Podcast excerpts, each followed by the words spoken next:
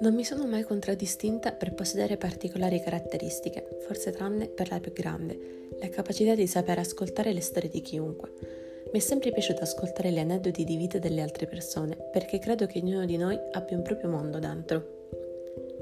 Sono Laura, ho 19 anni e oggi voglio mettere in gioco me stessa. Dopo tanto voglio cercare di far sentire me stessa meno sola quando affronto delusioni, quando raggiungo obiettivi o quando mi vengono i mille dubbi sulla vita e su quello che mi circonda.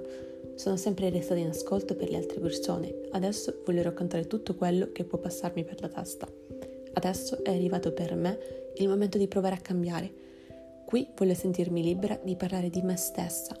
Benvenuti a Respira e prendi fiato.